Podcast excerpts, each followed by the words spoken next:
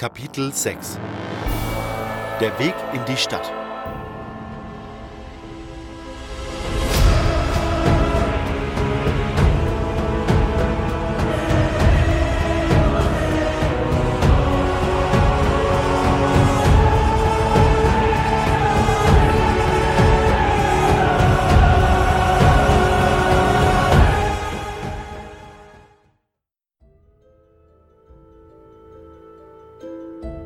Cavalon der Straße in die Richtung folgte, aus der ich gekommen war, setzte ich meinen Weg in die Stadt fort.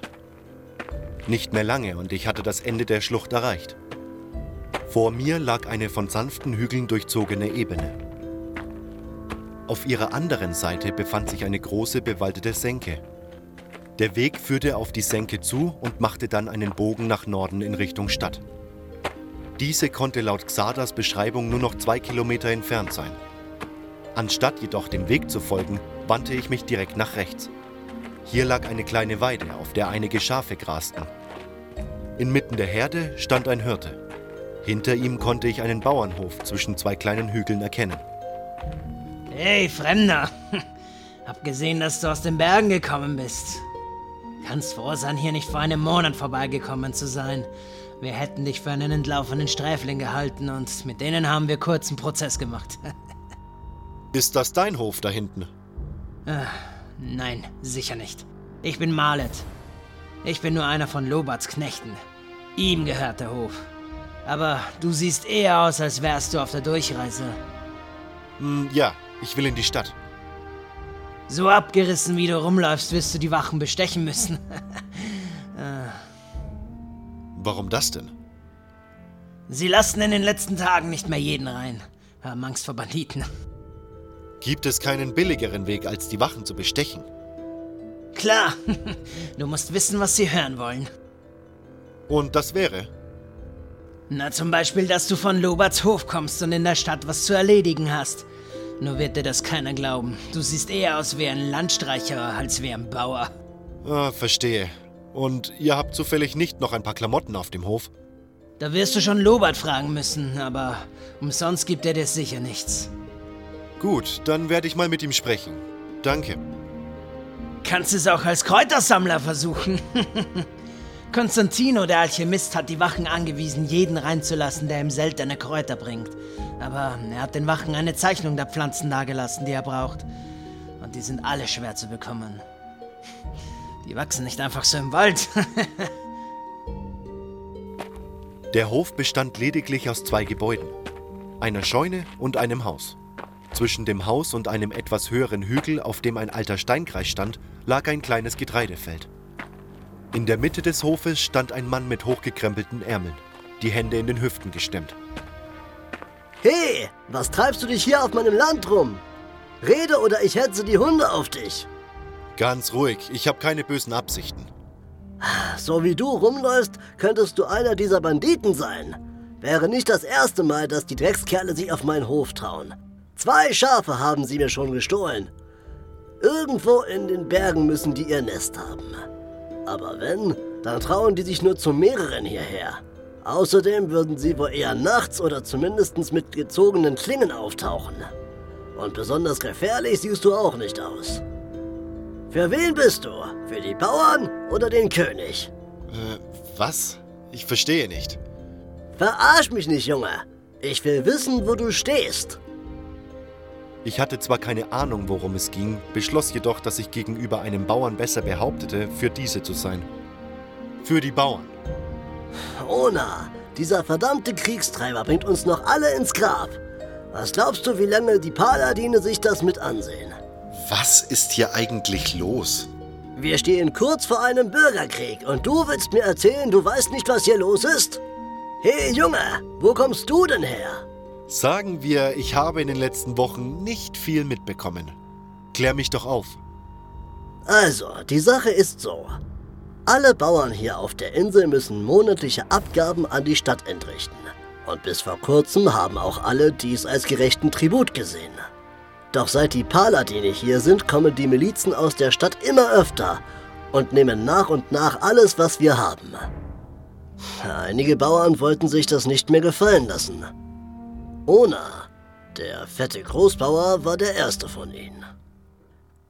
Er hat sich gegen die Stadt aufgelehnt und es heißt, er hat sich Söldner angeheuert, um sich die Miliz vom Leib zu halten. Angeblich sind die Kerle größtenteils entflohene Sträflinge aus der alten Minenkolonie. Tja, und was man von denen zu halten hat, ist ja bekannt. Und was ist mit dir? Für wen bist du? Bauern oder König? Ach, ich bin viel zu dicht an der Stadt, um wirklich eine Wahl zu haben. Bin aber auch ganz froh drum. Ich wüsste nicht, wie ich mich entscheiden sollte. Der König lässt uns ausbluten und Ona hetzt allen, die sich ihnen nicht anschließen, seine Söldner auf den Hals. Jetzt erzähl mir mal endlich, was du hier auf meinem Hof willst. Male, dein Knecht sagte, du hättest vielleicht saubere Sachen für mich. Ja, ich könnte dir saubere Landarbeiterkleidung geben. Aber das würde dich einiges kosten. Was wäre, wenn ich für dich arbeiten würde? Hm, einen weiteren Knecht kann ich nicht gebrauchen. Ich kann die zwei, die ich schon hab, ja kaum noch bezahlen. Aber für einen Tagelöhner hätte ich schon was zu tun. Wie sieht's aus? Ich könnte dir dann einen besseren Preis auf die Kleidung machen. Also gut, was ist zu tun? Ich war entschlossen, Xadas Ratschlag zu befolgen. Wer wusste schon, wofür ich das Geld noch brauchen konnte? Solange es einen billigeren Weg gab, würde ich diesen wählen. Das kleine Rübenfeld, dort vor der Scheune, muss abgeerntet werden. Du kannst Vino etwas zur Hand gehen. Ich soll Rüben ziehen? Willst du mich verarschen? Richtige Männerarbeit ist wohl nichts für einen feinen Herrn wie dich. Mach, dass du aufs Feld kommst. Oder verzieh dich. Äh, also gut. Ich schwang mich über den niedrigen Zaun auf das kleine Feld, auf dem bereits ein Knecht arbeitete. Der Knecht unterbrach seine Arbeit kurz. Hey, bin Vino. Tagelöhner sind selten geworden in diesen Tagen. Reisende auch. Ich will eigentlich in die Stadt. Ich arbeite nur kurz für Lobart, weil ich ordentliche Kleidung brauche. Vino grinste und wandte sich wieder den Rüben zu. Kann ich mir vorstellen. So wie du rumläufst, solltest du wissen, dass Lobart Tagelöser echt miserabel zahlt. Er riss die Rübe aus dem Boden und warf sie auf einen kleinen Haufen. Auch ich machte mich nun ans Rübenroden. Kannst du mir etwas über die Stadt erzählen? Nö, zumindest nicht, was du ohnehin schon weißt. Maleth könnte dir vielleicht ein paar Takte erzählen. Er ist von Zeit zu Zeit dort, bringt Sachen zum Schmied oder verkauft unsere Erträge am Markt. Ich selbst weiß nur, was hier draußen vor sich geht. Und was? Ich hätte schwören können, da hinten vor zwei Tagen einen Ork zwischen den Bäumen gesehen zu haben. Seitdem schlafe ich immer mit einem offenen Auge. Ein Ork? Hier? Ob dies wohl ein Speer der Armee im Minental war? Ja, ich meine, ich habe noch nie zuvor einen gesehen, aber das muss einfach ein Ork gewesen sein. Grässliches Viech, als käme es direkt aus dem Belarischen Reich. Wer weiß. Maleth hat mir erzählt, dass in der Stadt Gerüchte kursieren. Man munkelt, der Kriege stünde schlecht. Vielleicht kommen die Grünfälle jetzt und wollen die Insel erobern. Lobert glaubt mir natürlich nicht. Er sagt, ich hätte wahrscheinlich zu viel getrunken, aber ich weiß nicht.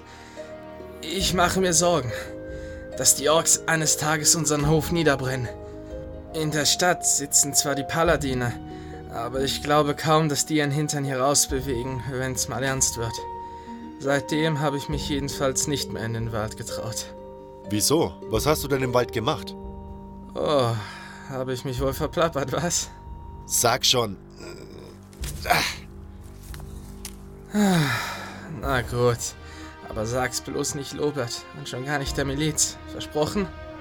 Versprochen. Ist ja eigentlich keine große Sache. Ich bin mir ja nicht mal sicher, ob das Il, Ili, Il, äh, verboten ist. Aber man weiß ja nie, verstehst du?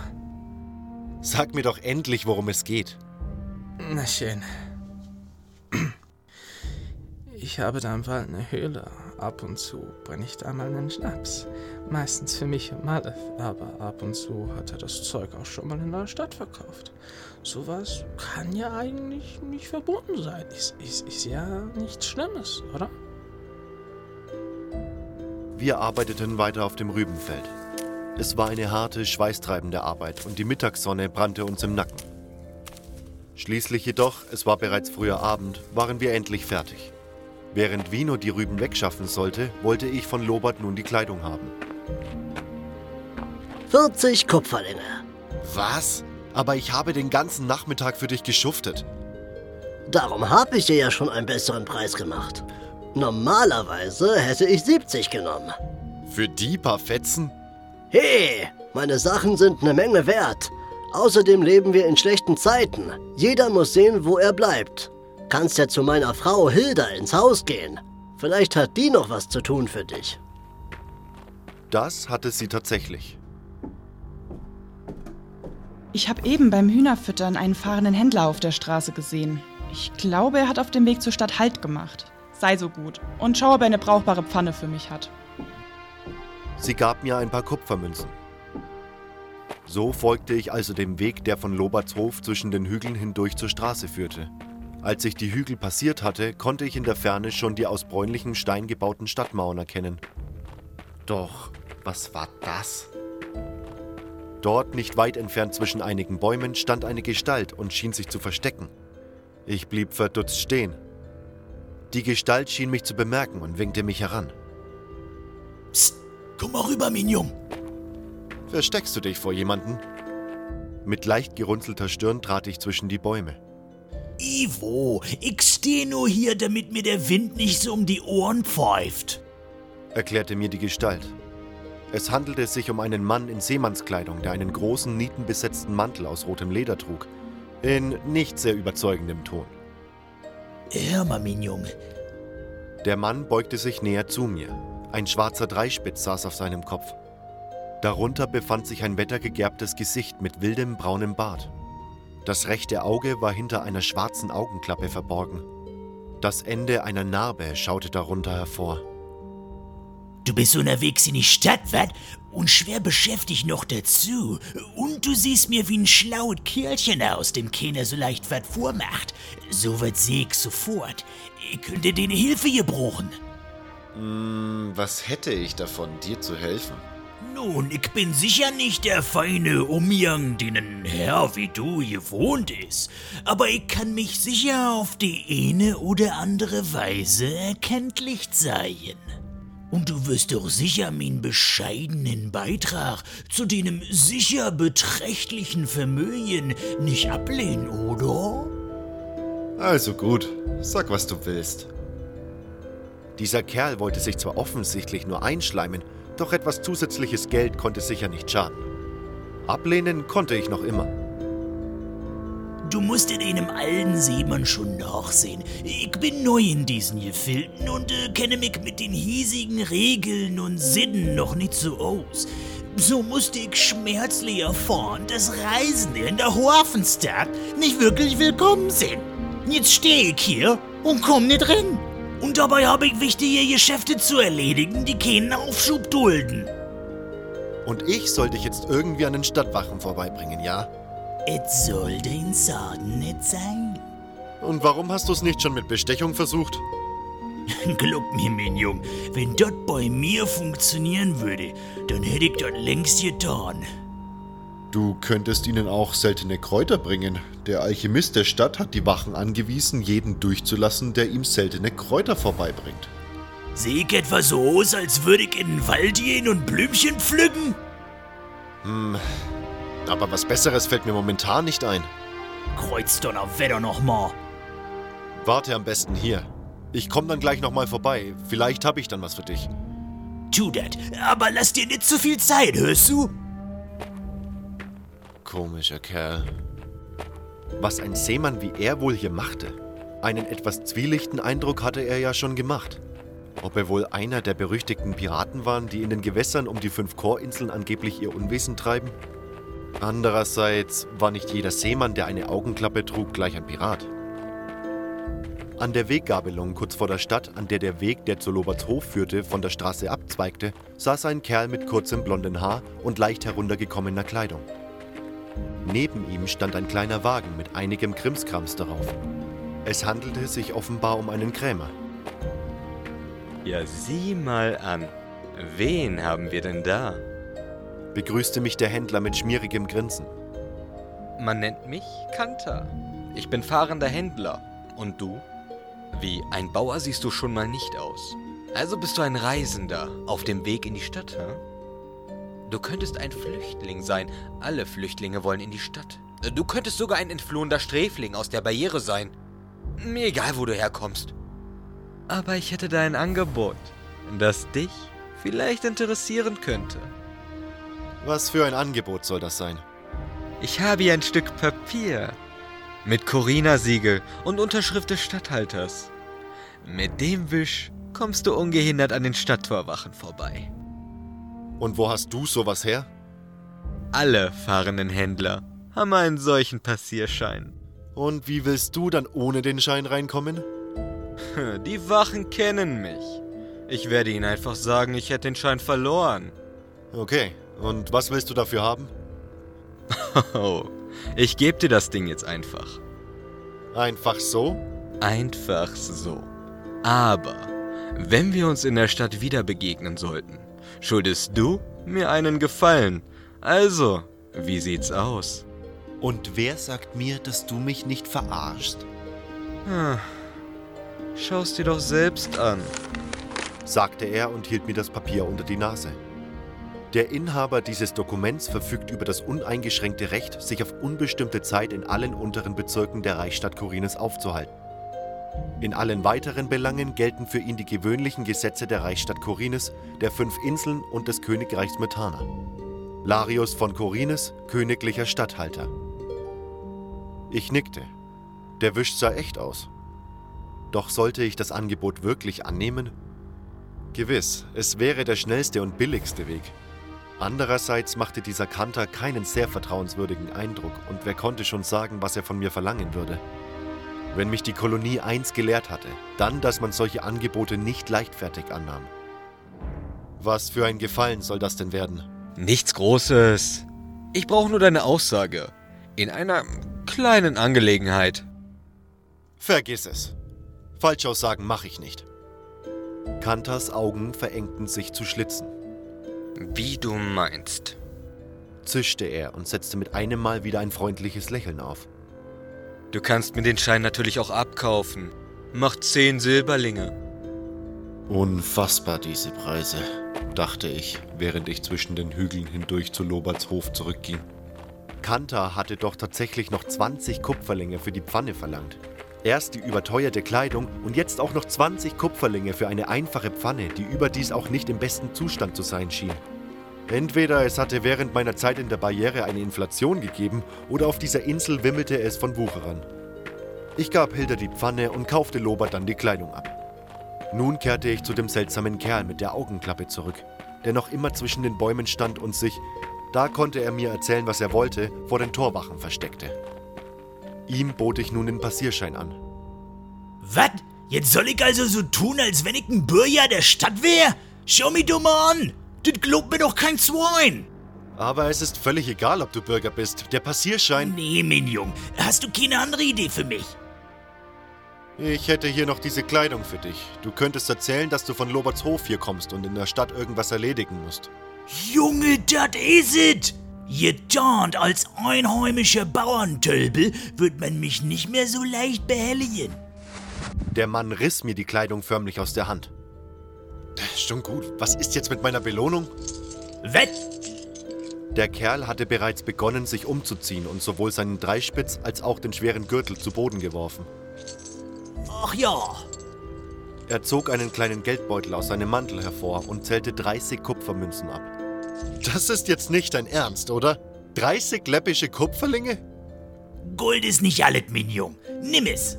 Und wer weiß, vielleicht sehen wir uns ja noch mal und vielleicht kann ich mich dann noch mal erkenntlich sein. Und damit wandte der Kerl sich ab und fuhr damit fort, sich umzuziehen. Okay, was soll's. Ärmer als vorher war ich ja auch nicht. Ich hatte nur den halben Tag umsonst für Lobert geschuftet. Das war Kapitel 6. Der Weg in die Stadt.